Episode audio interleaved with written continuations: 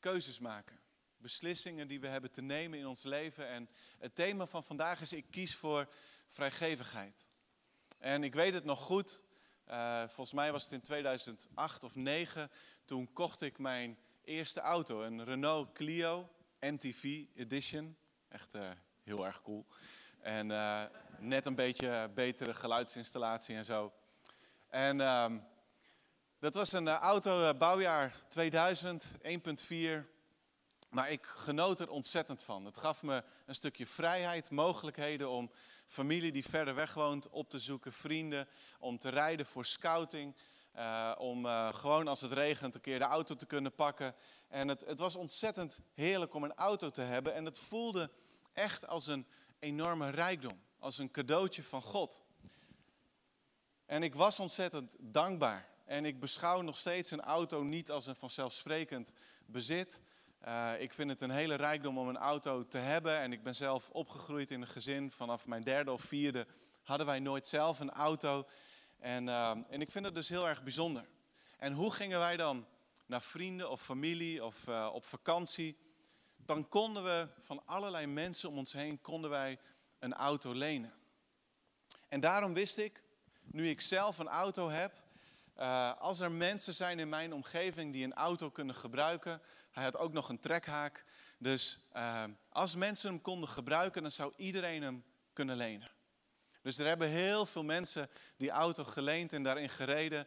En uiteindelijk heeft Eva hem in de prak gereden toen ik ook weer zo vrijgevig was om hem uit te lenen. Maar ook al werkte ik hard voor mijn salaris waarmee ik die auto kocht, toch was het voor mij een cadeau. En mijn auto was in zekere zin een, een, een beeld van genade. Een onverdiende gunst. Een reden tot blijdschap en dankbaarheid. Het zijn allemaal betekenissen die in het Griekse woord voor genade zitten besloten. En God is een genade God. Hij is ontzettend vrijgevig. Altijd geweest, hij zal dat altijd zijn. En hij is vrijgevig in alle definities van het woord. Ruimhartig, loyaal. Uh, hij geeft gemakkelijk weg. Hij is mild, hij is royaal in hoe hij geeft, ruimhartig, onbaatzuchtig. In allerlei opzichten is hij ontzettend vrijgevig. En al die woorden die zijn van toepassing op Gods liefde voor zijn schepping, de relatie met zijn schepping en ook in het bijzonder met ons als mensen. Dus als we iets van vrijgevigheid willen begrijpen, dan moeten we allereerst en allermeest kijken naar God zelf. In 1 Johannes 3, vers 16 staan die hele bekende woorden. Want God had de wereld zo ontzettend lief dat hij zijn enige geboren zoon heeft gegeven. Zodat iedereen die in hem gelooft niet verloren gaat, maar eeuwig leven heeft. God gaf zijn enige geboren, zijn eigen zoon. God heeft alles dus gegeven. En dat, dat is reden genoeg om zelf vrijgevig te worden. Maar de Bijbel spreekt er meer over. Als je kijkt naar de tweede brief van Paulus aan de Corinthiërs, dan is dat een brief vol dankbaarheid. Vol um, hoofdstukken, ook twee hele hoofdstukken die gewijd zijn aan de relatie tussen geld en financiën, tussen geven en bediening. De hoofdstukken staan vol ook van de Griekse woorden voor genade, charis, en het wordt dan eens een keer vertaald met genade, of soms met liefdewerk of gunst. Maar er staat allemaal het woord charis. En ook twee keer wordt het woord uh, Eucharistia gebruikt, waar de katholieken dan de Eucharistie vandaan halen, het, hun woord voor het avondmaal. Maar Eucharistia betekent zoveel als dankbaarheid, maar ook dankzegging. Dus het uiten van die dankbaarheid.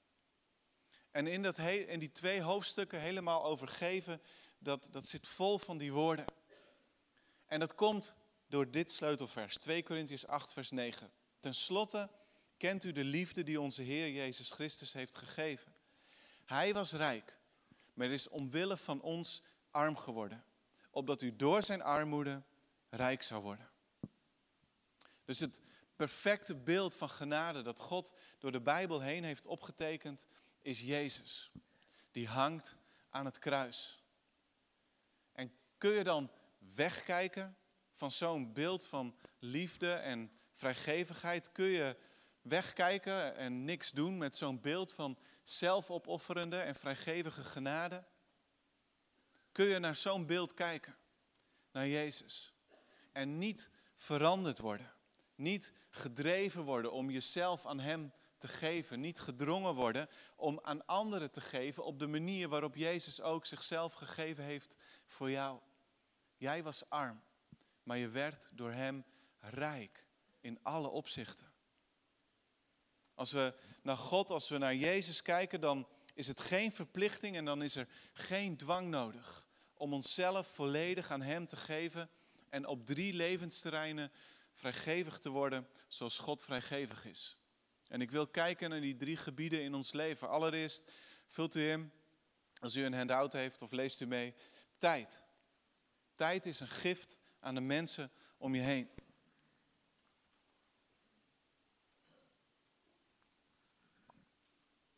En we hebben als mens vaak een beetje een ingewikkelde relatie met tijd. We hebben altijd het gevoel dat we niet genoeg tijd hebben, dat er niet genoeg uren in de dag zijn om uh, al onze verantwoordelijkheden goed te vervullen. We ervaren de tijd als verslindend. Het verstrijken van de tijd staat voor ons gelijk aan verval en misgelopen kansen en mogelijkheden. En daarom zijn er duizenden boeken geschreven over tijdmanagement. Om ons te leren hoe kunnen we nou zo effectief mogelijk en productief mogelijk met onze tijd omgaan. Maar wat als we nou tijd niet zo beschouwen als, als een vloek, als iets wat tussen onze eh, vingers doorglipt. Maar wat als we dat nou gaan beschouwen als een gift? Een cadeau dat we niet ten kwade, maar ten goede. Niet alleen maar op onszelf gericht, maar ook op de ander. Niet alleen maar onzinnig, maar ook nuttig kunnen gebruiken.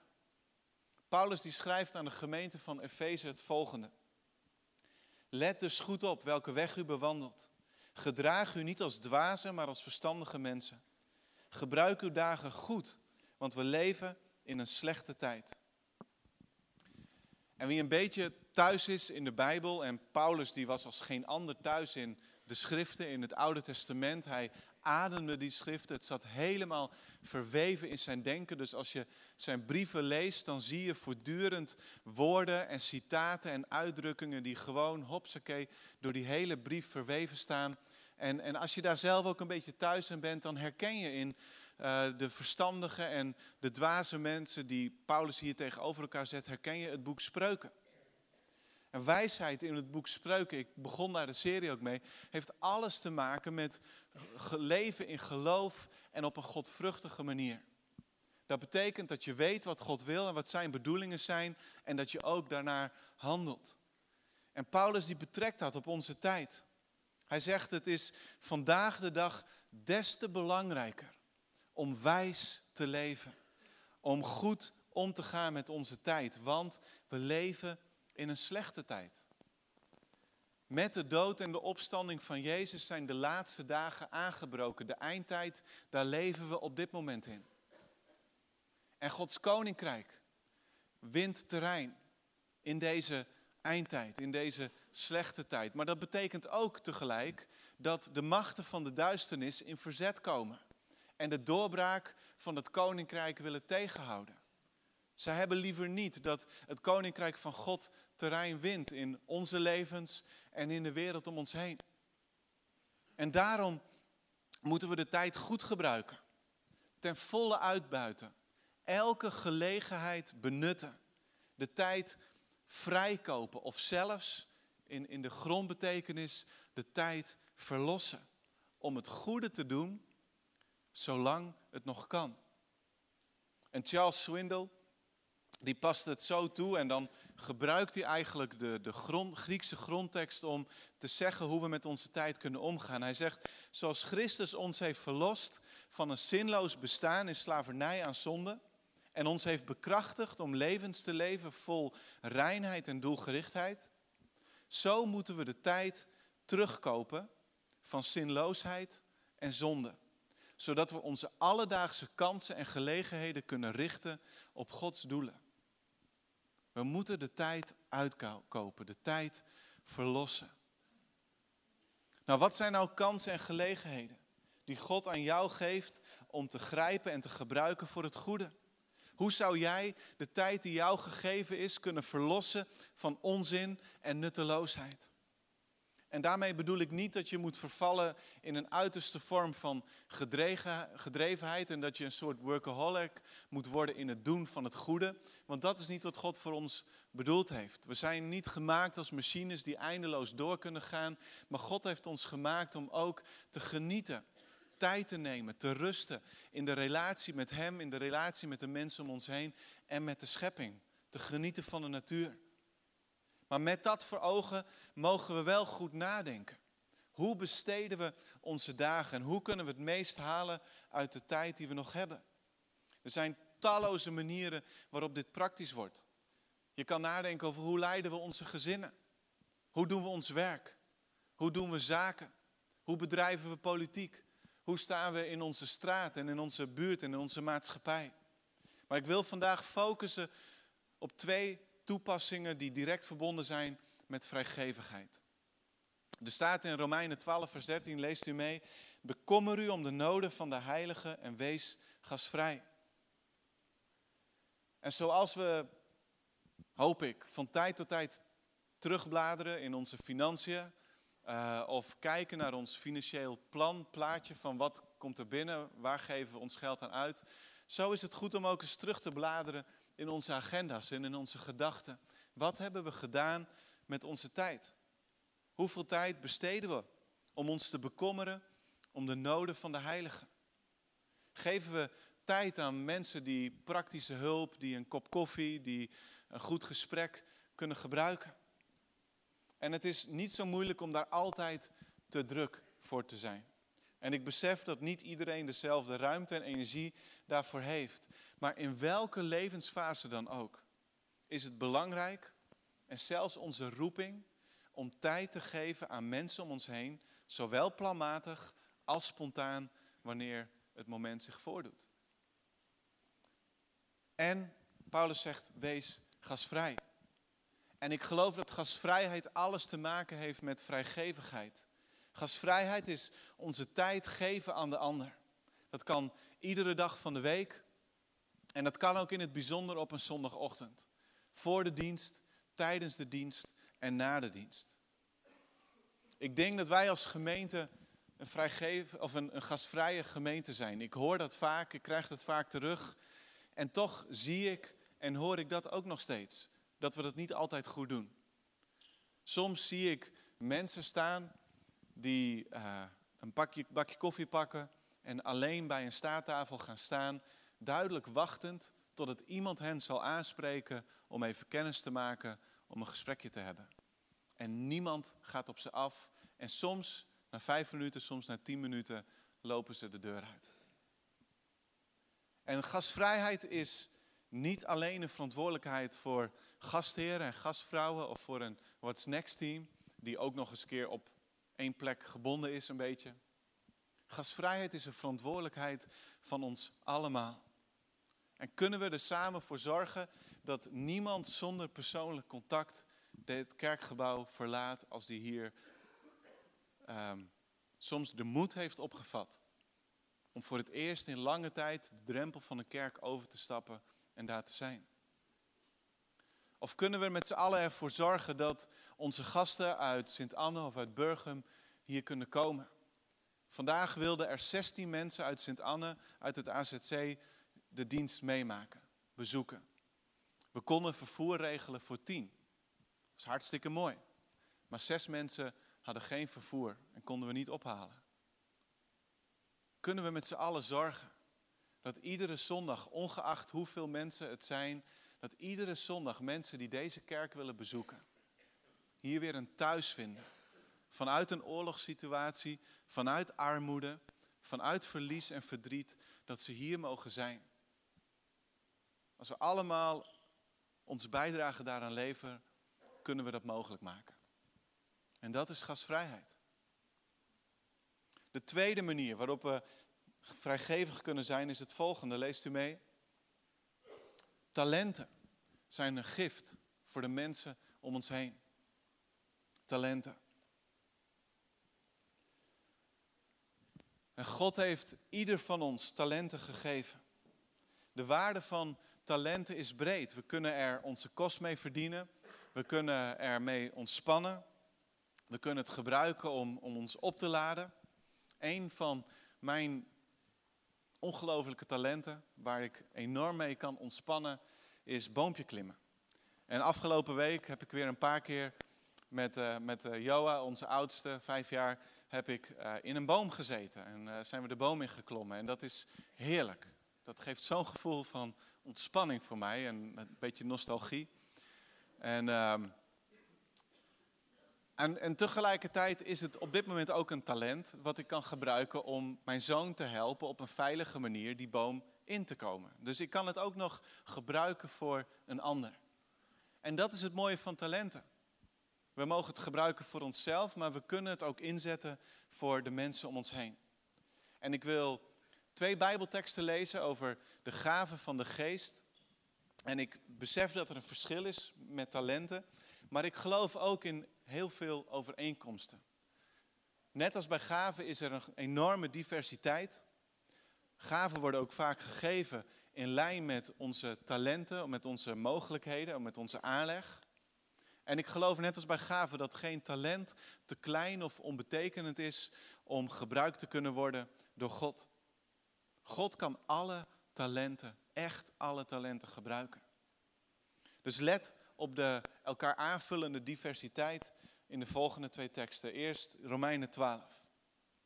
Zoals ons ene lichaam vele delen heeft en die delen niet allemaal dezelfde functie hebben, zo zijn we samen één lichaam in Christus en zijn we ieder apart elkaars lichaamsdelen. We hebben verschillende gaven, onderscheiden naar de genade die ons geschonken is. Wie de genade heeft te profiteren, moet die in overeenstemming met het geloof gebruiken. Wie de gave heeft bijstand te verlenen, moet bijstand verlenen. Wie de gave heeft te onderwijzen, moet onderwijzen. Wie de gave heeft te troosten, moet troosten.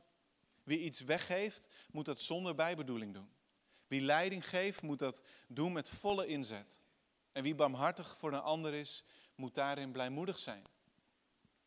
En Petrus die geeft een iets ander overzicht. Daar staat in 1 Petrus 3, laat, of 1 Petrus 4, laat ieder van u de gave die hij van God gekregen heeft gebruiken om de anderen daarmee te helpen.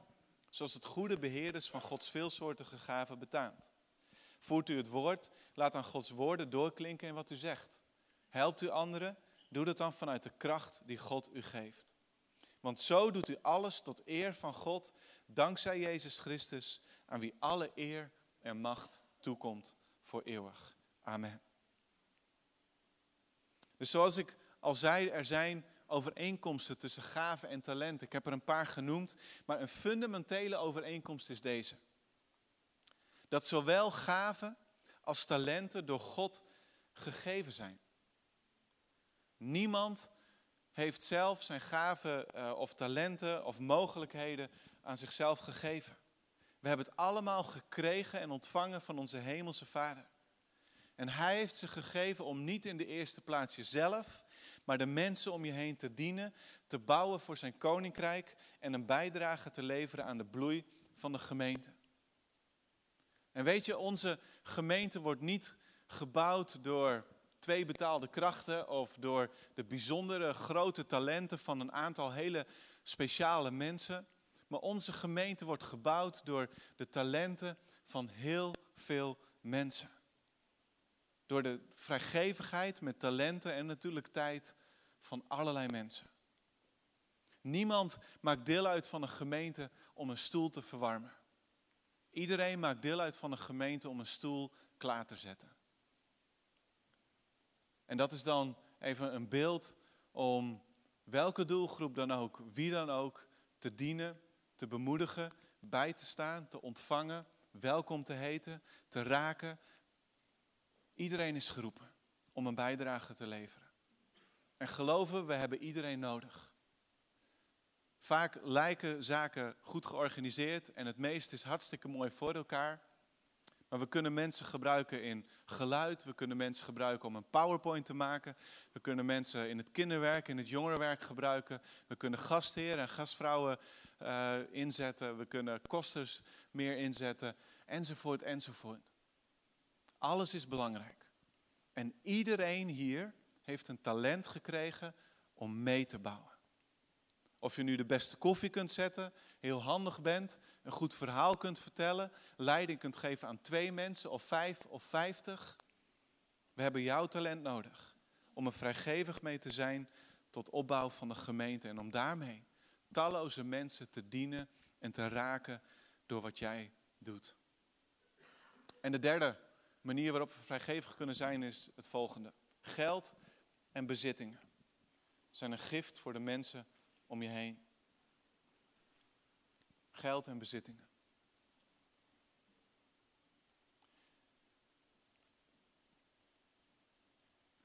En deze laatste uiting van vrijgevigheid die is altijd een beetje omgeven door gevoeligheden. En daar zijn verschillende redenen voor en dat snap ik ook. Maar ik wil toch stellen dat het niet zo hoeft te zijn. Het hoeft allemaal niet zo heel gevoelig te zijn. Geld en spreken over geld is niet onbijbels en niet ongeestelijk. En geld kan op allerlei manieren misbruikt worden. Materiële bezittingen op zichzelf zijn absoluut neutraal volgens de Bijbel. En wanneer je op een goede bijbelse manier met geld en bezittingen omgaat en jij hen bezit in plaats van zij jou, kan geld een van de belangrijkste manieren zijn waarop, waarop, waarop we onze liefde uitdrukken voor Jezus en onze toewijding tonen aan zijn werk. Het kan een objectieve graadmeter zijn voor onze toewijding aan Jezus. Een goed begrip van financiën en geven is zo ontzettend belangrijk dat Paulus in zijn tweede brief aan de Corinthiërs, we hebben daaruit gelezen, maar liefst twee hele hoofdstukken wijdt aan geven, aan geld en aan hoe dat werkt met bediening. Geld is een van de meest tastbare manieren waarop we zelfopofferend kunnen geven.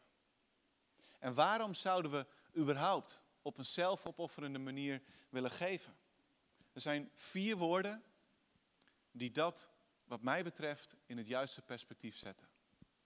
Vier woorden die duidelijk maken waarom we op een zelfopofferende manier kunnen geven. En dat is, alles is van God. Alles is van God. Ik lees Psalm 24, vers 1. Je kan het lezen in Exodus 19, vers 5, Deuteronomium 10, vers 14, Job 41, vers 11, Psalm 50, vers 10 en talloze andere plekken. Maar Psalm 24, vers 1 zegt het zo. Van de Heer is de aarde en alles wat erop leeft. De wereld en wie haar bewonen. Alles wat we hebben, hebben we te leen van God. Alles is van God. En John Wesley die zei het op de volgende manier. Toen de eigenaar van hemel en aarde jou schiep en op deze wereld plaatste, plaatste hij je niet als een eigenaar, maar als een beheerder. Oftewel rentmeester. En rentmeesterschap betekent dat we Gods schatten beheren op Gods manier, voor Gods doeleinden en altijd voor Gods glorie. Wat niet van jou is, is niet alleen voor jou. We ontvangen wat Hij ons toevertrouwt als rentmeesters en niet als eigenaars. En wijsheid met betrekking tot financiën en bezittingen ziet er dan als volgt uit. Spreuken 3, vers 9 en 10, daar staat, eer de Heer met al je rijkdom, met het beste van de oogst. Graan zal je voorraadschuren vullen en je kuipen lopen over van wijn. De beste manier om de macht van geld over ons leven te breken, is door het weg te geven.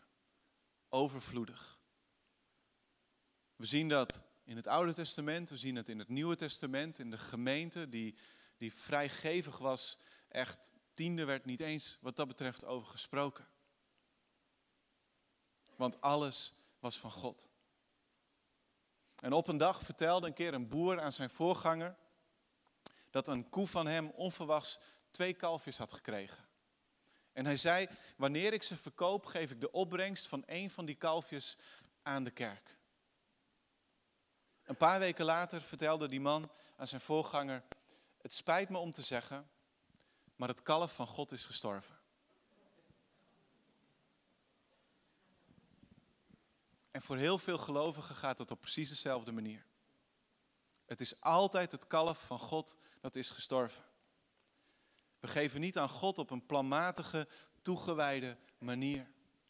We wachten af om te zien wat er overblijft. En als we alles hebben uitgegeven aan wat we graag zouden willen voor onszelf, dan zijn er misschien nog restjes over voor God. En dat is zo tegengesteld aan de woorden waarmee we begonnen over Jezus. Jezus was onmetelijk rijk. En hij werd arm.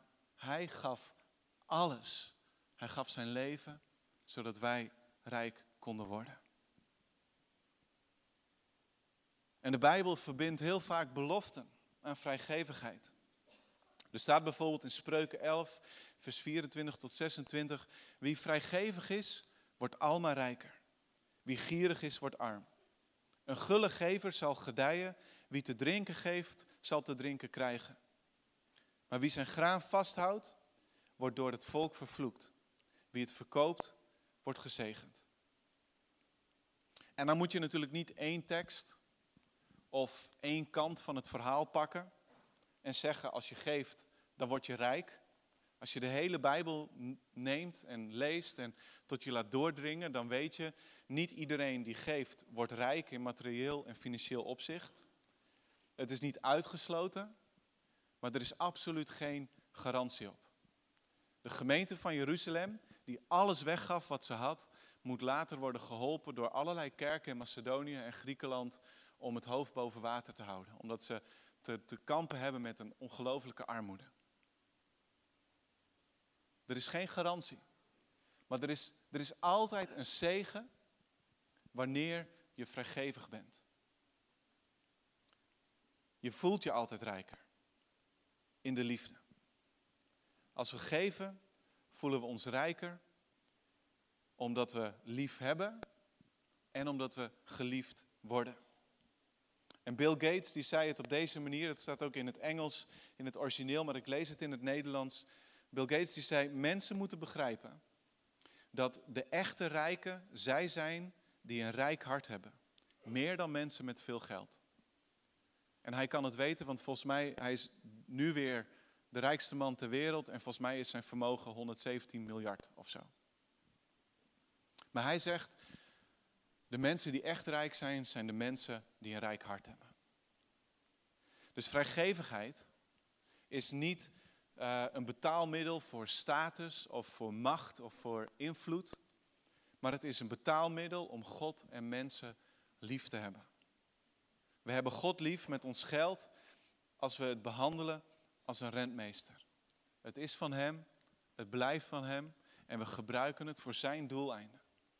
En hoe meer we weggeven, hoe meer we op God gaan lijken.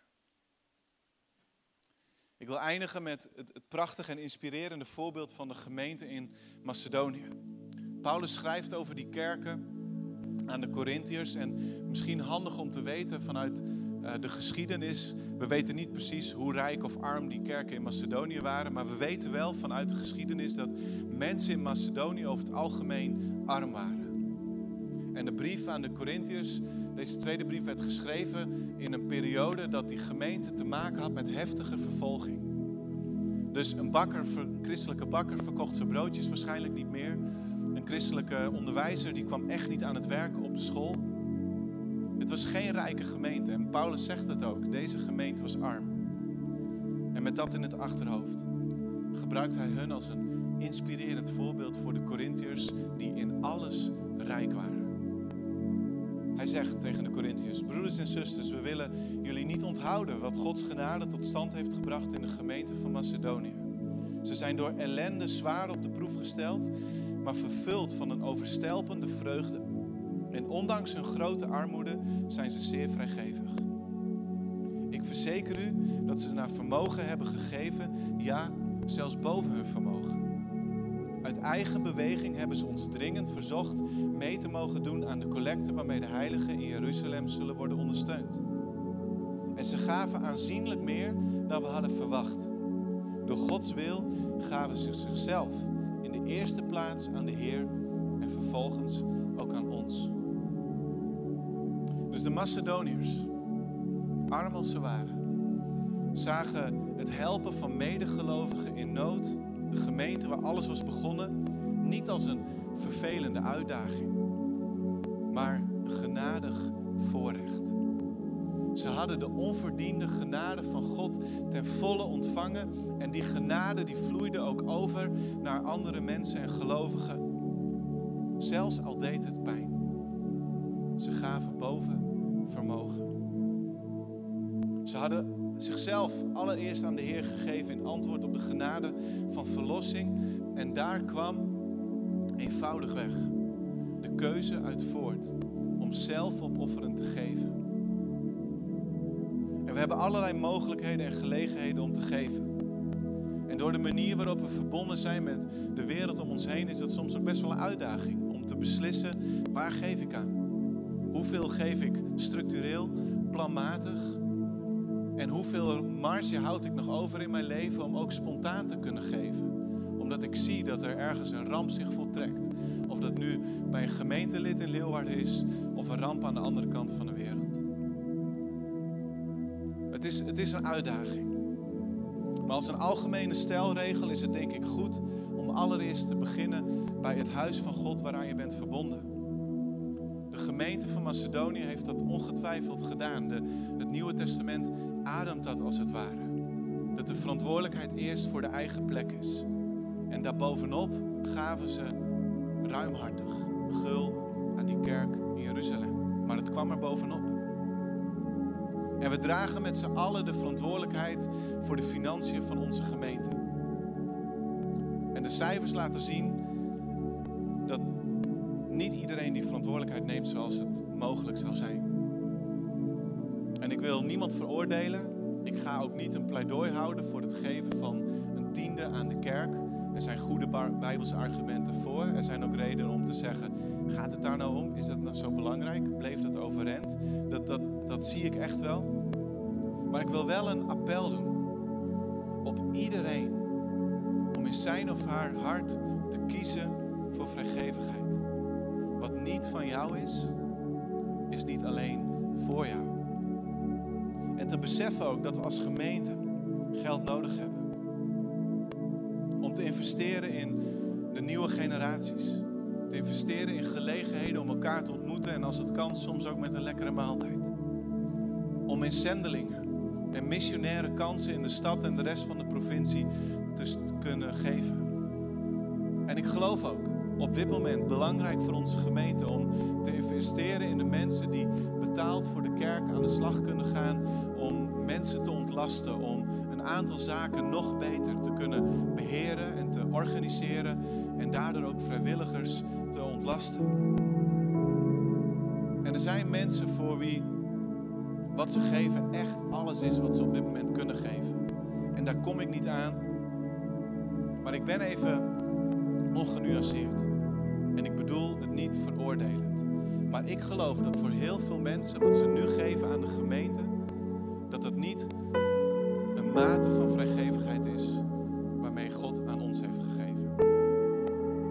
Ik geloof echt dat er heel veel mensen zijn die op enig moment een baan hebben gekregen, zijn gaan werken, een hogere functieschaal hebben gekregen, meer zijn gaan verdienen en die op dat moment niet hebben gekozen om te investeren in de kerk.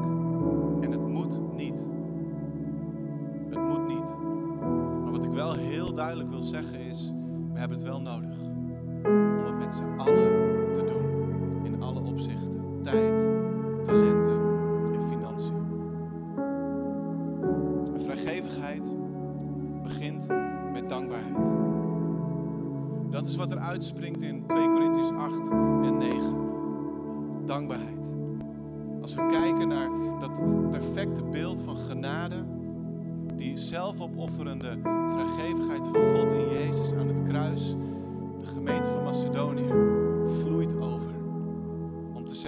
kunnen wij, hoe kunnen wij anderen helpen?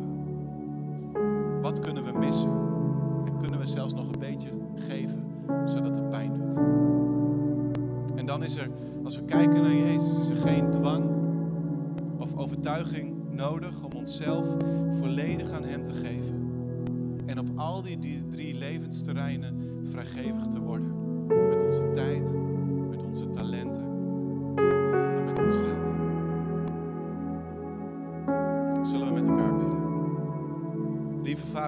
Dank u wel.